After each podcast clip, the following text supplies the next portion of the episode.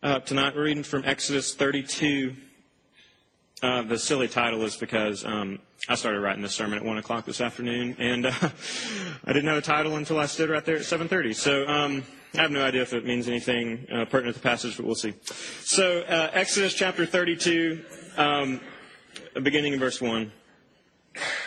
When the people saw that Moses delayed to come down from the mountain, the people gathered themselves together to Aaron and said to him. Up, make us gods who shall go before us.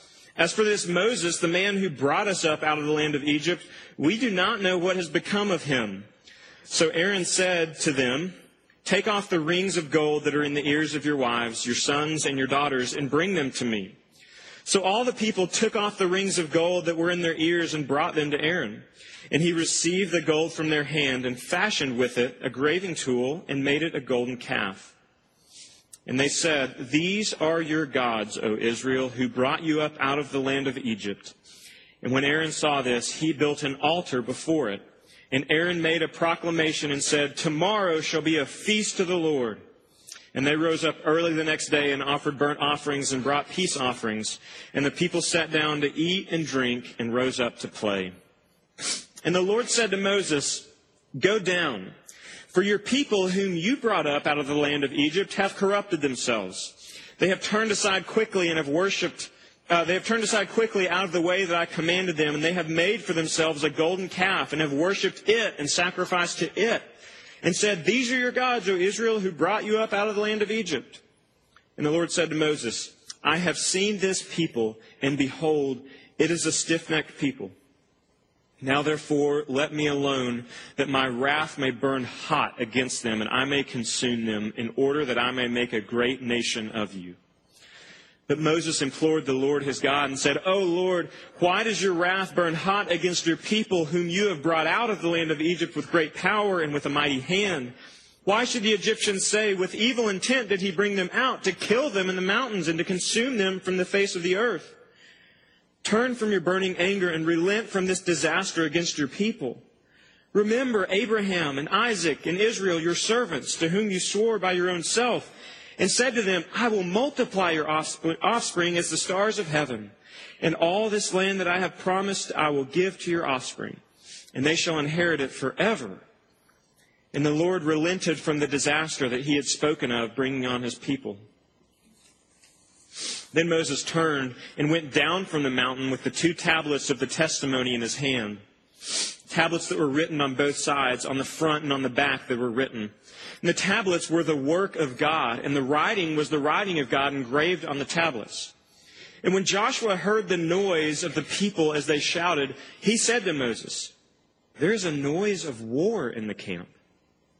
But he said, It is not the sound of shouting for victory or the sound or the cry of defeat but the sound of singing that I hear. And as soon as he came near the camp and saw the calf and the dancing, Moses' anger burned hot. And he threw the tablets out of his hands and he broke them at the foot of the mountain. He took the calf that they had made and burned it with fire and ground it to powder and scattered it on the water and made the people of Israel drink it. And Moses said to Aaron, what did this people do to you that you have brought such a great sin upon them? And Aaron said, Let not the anger of my Lord burn hot. You know the people, that they are set on evil. For they said to me, Make us gods who, will, who shall go before us. As for this Moses, the man who brought us up out of the land of Egypt, we do not know what has become of him. So I said to them, Let any who have gold take it off. So they gave it to me, and I threw it into the fire, and out came this calf. And when Moses saw that the people had broken loose, for Aaron had let them break loose to the derision of their enemies, then Moses stood in the gate of the camp and said, Who is on the Lord's side? Come to me. And all the sons of Levi gathered around him. And he said to them, Thus says the Lord God of Israel, Put your sword on each on your side, each of you, and go to and from gate to gate throughout the camp, and each of you kill his brother and his companion and his neighbor. And the sons of Levi did according to the word of Moses. In that day, about 3,000 men of the people fell. And Moses said, Today you have been ordained for the service of the Lord, each one at the cost of his son and of his brother, so that he might bestow a blessing upon you this day. The next day Moses said to the people, You have sinned a great sin, and now I will go up to the Lord. Perhaps I can make atonement for your sin. So Moses returned to the Lord and said, Alas, this people has sinned a great sin. They have made for themselves gods of gold. But now, if you will forgive their sin, but if not, please blot out me out of your book that you have written. But the Lord said to Moses, Whoever has sinned against me, I will blot out of my book. But now go and lead the people to the place about which I have spoken to you. Behold, my angel shall go before you. Nevertheless, in the day when I visit, I will visit their sin upon them. Then the Lord sent a plague on the people because they made the calf, the one that Aaron made. This is the word of the Lord. Um, as with many of the passages in Exodus, it's hard. There's so many different things going on. It's kind of carried along a good storyline, and then you know all of a sudden people are getting killed, and it's just kind of like, man, what's going on here? Uh, Les Newsom, a pastor that I uh, like a lot, I follow, um, he kind of introduced this this story tonight, this passage in this way. He said, "Have you ever had? Um, sorry, um, have you ever had someone who just didn't accept you for who you were. They wanted you to be somebody different. And they kind of treated you as if you were that different person. Now, I suggest that if any of you who have ever been in a dating relationship that didn't work, then, then you know what this feels like. Uh, this won't be too strange of an idea. And you know that the end of the relationship is coming when that frustration gets to, starts to mount whenever the guy or the girl starts relating to you in a way that, in a sense to where he wishes you were something else. And he kind of starts relating to you as if you were that other thing, someone he wishes you were, instead of who you actually are. Let me explain. At some point, um, you guys will get mad at the girl because she's just too jealous of your time. Um, you've just spent the fifth night in a row playing video game, games or hanging out with your guy friends, and you text her at the end of the night and say, "Hey, you want to hang out?" And um, which actually we know just means make out. And um, you know she may put up with that for a few times because she's kind of intrigued by you and you're giving her attention. Um, but after a little while, she gets the sense that you actually don't care for who she is you kind of, you wish she was this person who would just kind of be at your beck and call and respond to your text and say, "Oh, I would love to spend time with you. Nothing would make me more excited." But that's just not reality because most days of the week you kind of don't show her that you give a care about her. You aren't relating to her as she actually is. And you get frustrated with her because she won't do what you want. And girls, in that scenario, you've been made into an image of something that you're not. And you've been desired in a way that is contrary to who you are and, and the things that you at least want to think are true about you. That you're worth somebody's time or that um, there might be a guy out there who actually wants to be with you or spend time with you. But you begin to see that that's not happening. And so that's frustrating. And he moves on, and you're left to wonder, you kind of feel used at the end of it. Like, gosh, did he ever like the real me? And that goes both ways. Guys can feel it the same way in different circumstances. And I say that to illustrate the simple point from this final passage for the semester is that God loves God loves us. And he's demonstrated that time and time again to his people in this book of Exodus. He's pursued them amidst their great sin. And he has called them out of darkness into light and all these things. And it's been made clear that God loves his people. He loves us. And he commands us to relate to him as he actually is. As he actually is, not as we wish for him to be. And we saw that a few weeks ago as we started looking at the laws that God gave the people of Israel so that they might enjoy Him. He said, You're not going to be able to enjoy me if you live outside of these boundaries, outside of this thing that I've put in place. You will be most you, most alive, if you will live this way.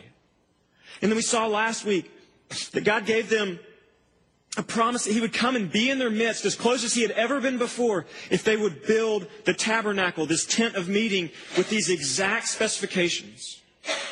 And once they did it, he came and he was in their presence. He says, I want to be with you, but you must have me as I actually am, not in a way that just suits our fancy.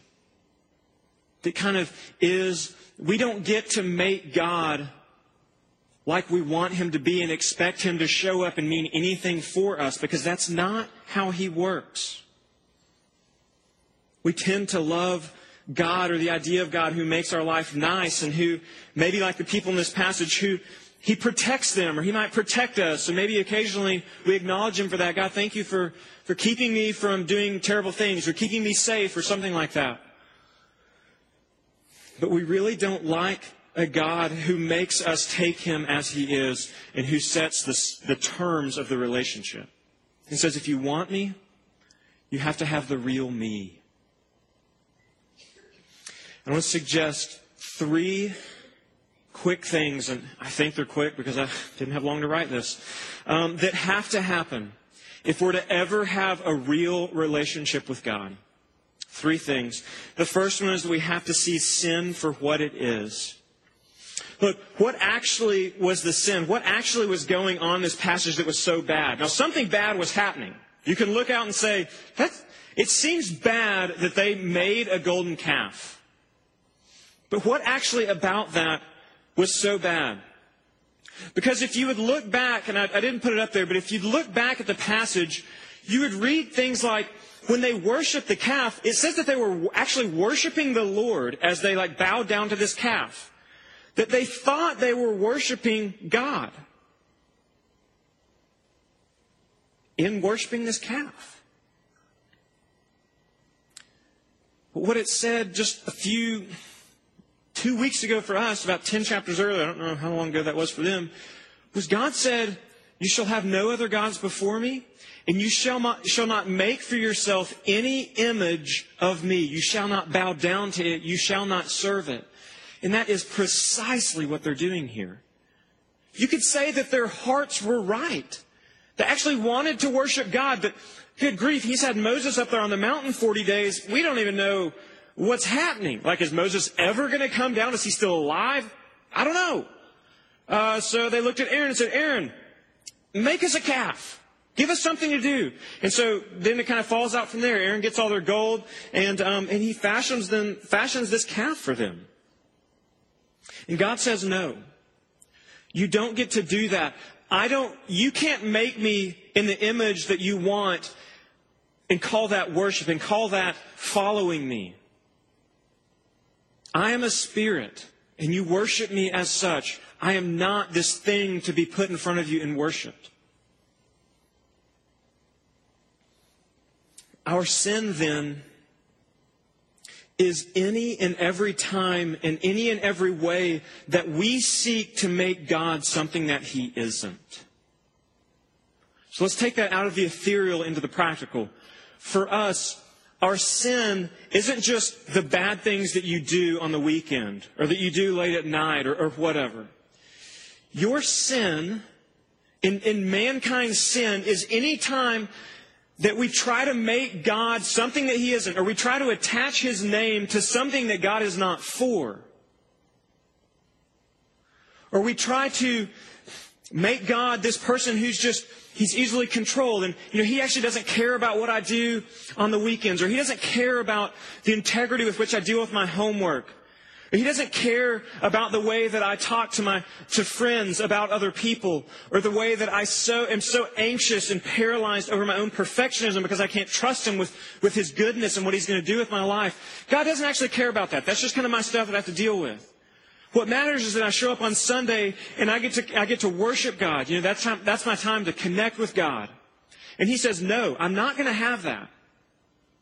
Because if you act like that I'm just a one a week kind of God and that you can come and pay your homage to me once a week and sing and raise your hands to me, he says, no, I'm not going to take it. Because part of God being God and Him being your God is that He is Lord. He gets all of you. And He wants everything you do to be centered on Him. And anytime we want Him to be less than that, we are defaming Him. We are worshiping a golden calf of a God. Whenever your thought is, I know God will forgive me, so I'm going to go ahead and blank. I know God is gracious. I read about it in the Bible. And so I'm just going to go ahead and do this. Whenever that's your thought, you have to have in your mind that you are worshiping a God that doesn't exist. Because the God of the Bible is not cool with that. He won't have it. You've made God into your own image. He's become something or someone manageable for you to kind of have this little fake relationship with. And Moses' response in this passage is right. He gets angry.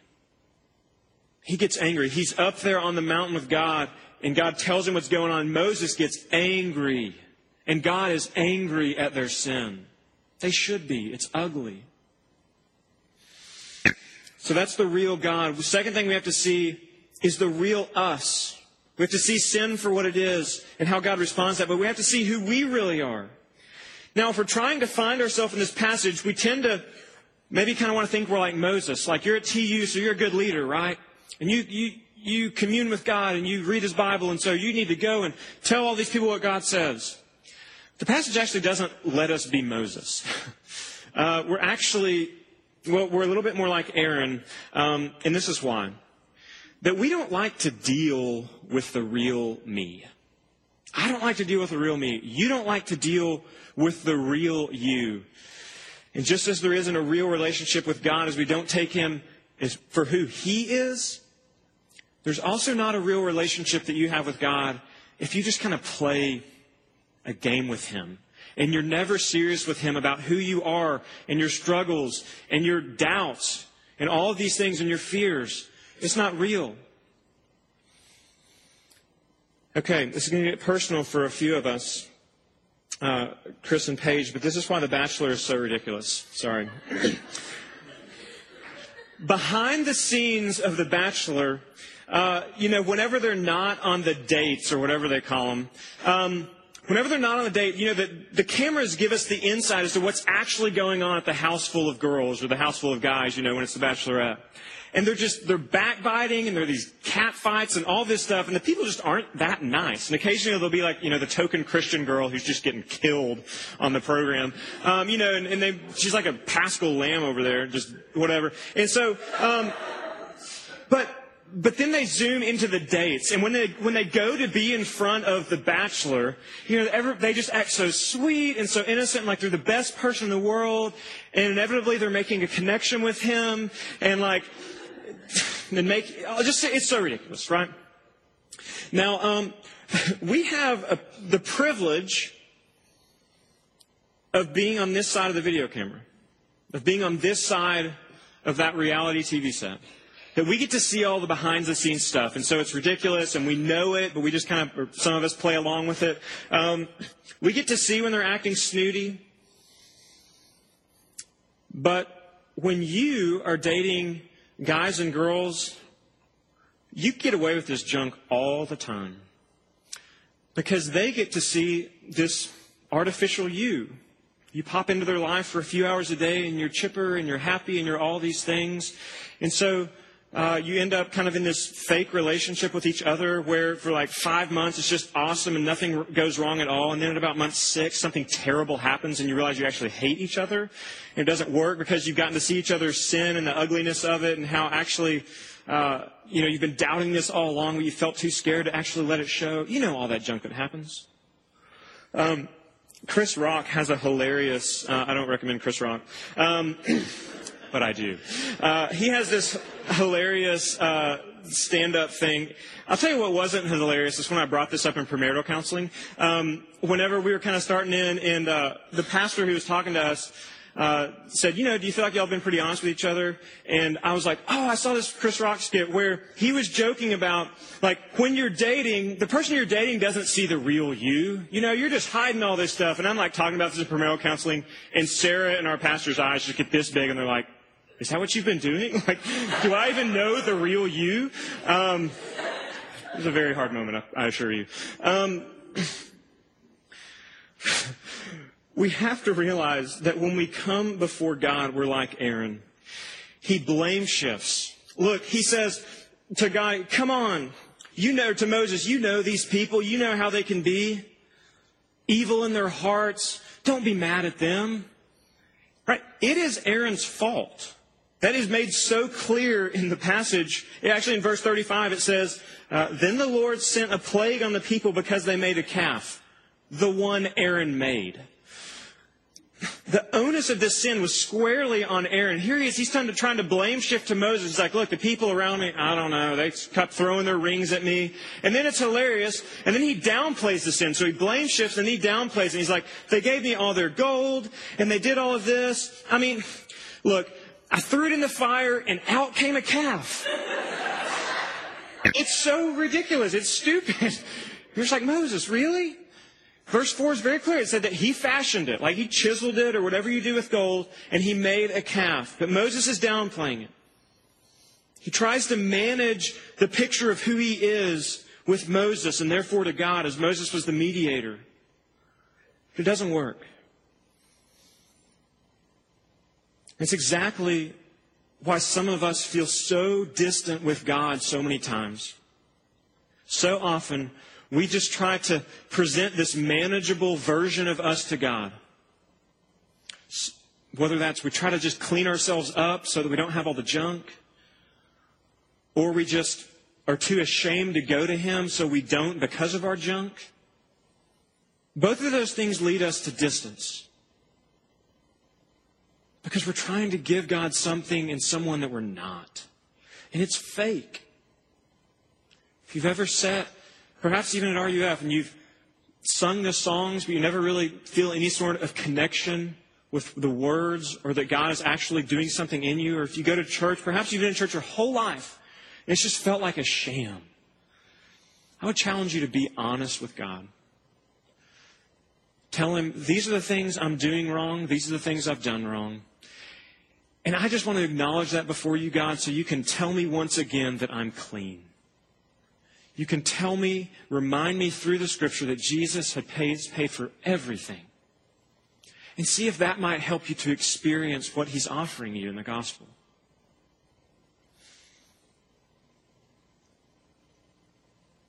If a relationship with God is ever going to work, if we're ever going to enjoy the freedom that He has bought us from our slavery to sin, we have to take Him for who He, for who he is we have to give him the real you, the real me. And when we fail to do either, the Bible calls it sin. But there's help. There's help for us. We have to realize that we need it. Look, Moses, he wasn't the ideal leader of God's people. He emerges in this picture as the leader. God called him to lead Israel out of slavery and into freedom in the promised land. But Moses was not ideal. He had some massive failures along the way. Massive, gaping failures. But God called him to lead them out. He said, Moses, I'm not giving up on you. You are my man. You are going to bring them out. So he had successes and he had failures, but here is one of his fantastic successes.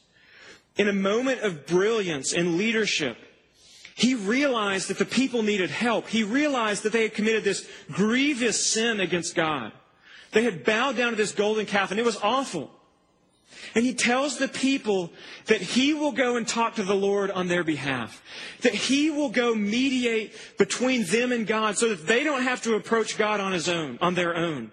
Because they were filthy, they were dirty, they have just sinned against him blatantly. And God's wrath is, is real. And his holiness is pure, and he can't, he doesn't want to be in the midst of that sort of uncleanness, and that sort of idolatry. And so Moses says, I will go represent you to God. I will mediate for you. I will go and perhaps I'll be able to atone or pay for your sin to appease God. And so that's what he does. And when he's talking to God, he looks at God and says, God, please, please don't blot, blot them out. I always think of a bingo, a blotter. That's all I can think of. God, please don't blot them out. Please don't make them disappear under the weight of your wrath. Blot me out instead.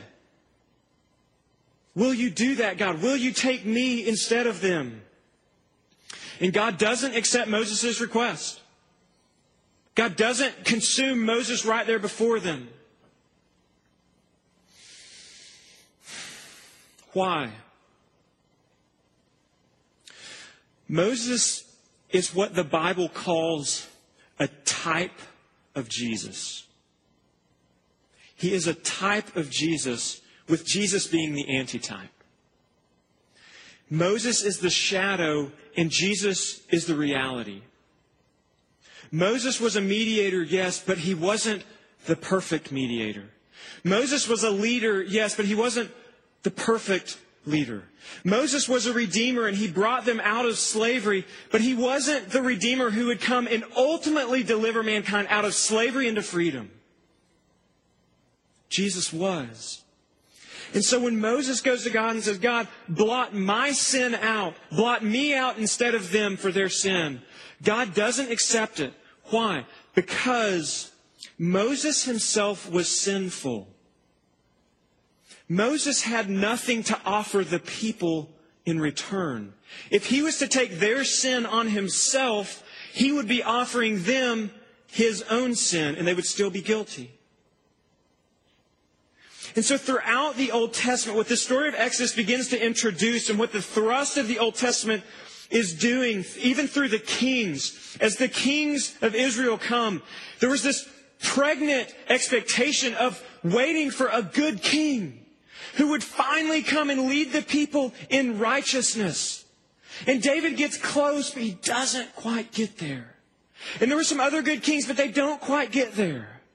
And they also were types of Jesus. They were shadows waiting for the reality to come. And when Jesus Christ comes, He gets to be that mediator. He gets to be the leader. He gets to be the redeemer. He gets to be the king. He gets to be the sacrifice who can atone for man's sin. Because when Jesus stands before God, and the picture we see in the New Testament is him doing that very thing on the cross, he's standing before God. Literally, he's lifted up uh, between man and God. He's mediating for us before God and saying, God, I am taking their sin on me. Blot me out. But Jesus doesn't offer them his own sin in return because he had none. He offers them his perfect righteousness. Jesus on the cross offers you his perfection, his perfect righteousness. And that doesn't make you perfect right now. But what it means is that when God looks at your account of sin, there is none there. It was all paid on the cross. That if your trust is in what Jesus did, when God looks at you, you are sinless in your account.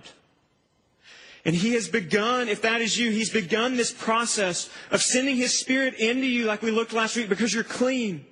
And His Spirit is going to begin changing you. And He's going to begin removing those, the sin out of our life and, and cutting the cobwebs that have entangled us and entrenched us, freeing us from the shackles of everything that you look at and say, I don't want to do that. In Jesus, God is setting you free from those things. He's already declared you to be clean, and now He's setting you free and making you clean. So, what happens if we fail to see and embrace what God does for us in Christ? In the movie Aladdin, obviously, um, in the movie Aladdin, you get right down at the end of the movie, and Jafar has made two of his wishes already, and he has one wish remaining. And Jafar has spent his time always trying to be the biggest and the best and the most powerful. And Aladdin comes to him at the end and says to him, in essence, you will never be the most powerful person until you yourself are the genie. Because so long as he is the genie and you are not, he has power over you. He controls your destiny. He controls who you are and what you get to do. He's the one with the power. He made you what you are, and He can take it away. That's what Aladdin is saying. And so Jafar, mulling through that with his third wish, it's obvious what he wants. He wants to be the genie. He wants to be the one with the power. And as Aladdin says, he has phenomenal cosmic power, but an itty bitty living space. Because he gets his wish. Why do I say that right now? Because if you never accept God for who he is and what he has done for you, because he loves you, in sending Jesus to take your sin from you, and he now frees you from everything that entangles you, and he gives you a life to live and says, Yes, you shall live this way. And if you can't get your mind around serving that kind of God, who would love you to that degree to actually say, and here is how you shall live. If that's not the God that you want to serve, then friends, you've made God in your own image. And when you serve a God that you've made in your own image, you're trying to get all the power for yourself. And you end up like Jafar, thinking you have tons of power, but realizing that in and, in and of itself, it's a whole new kind of constraint.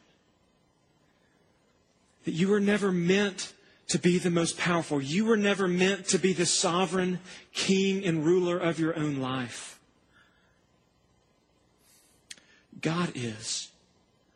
What's he like? How could I trust him? Look at the person of Jesus. What did he do? He came not to be served, but to serve. Could you follow? Could you give yourself to a God who doesn't demand your obedience because he is some mean and, and far reaching God, but who invites you into that by first loving you and serving you? Friends, it is not a harsh, a harsh way of life. It is joy and it is peace and as we've been saying from week to week, it is freedom. And to follow him is life and joy and deep happiness. The kind of deep happiness that every single one of you longs for. So, would you, if tonight for the first time, would you come to him? Could you trust him? Could you follow him? And if you have been following him, could you turn to him again in just a moment and say, God, I have lived on my own. I have sought to do things on my own. I want to experience the freedom of living within your goodness. Let's pray.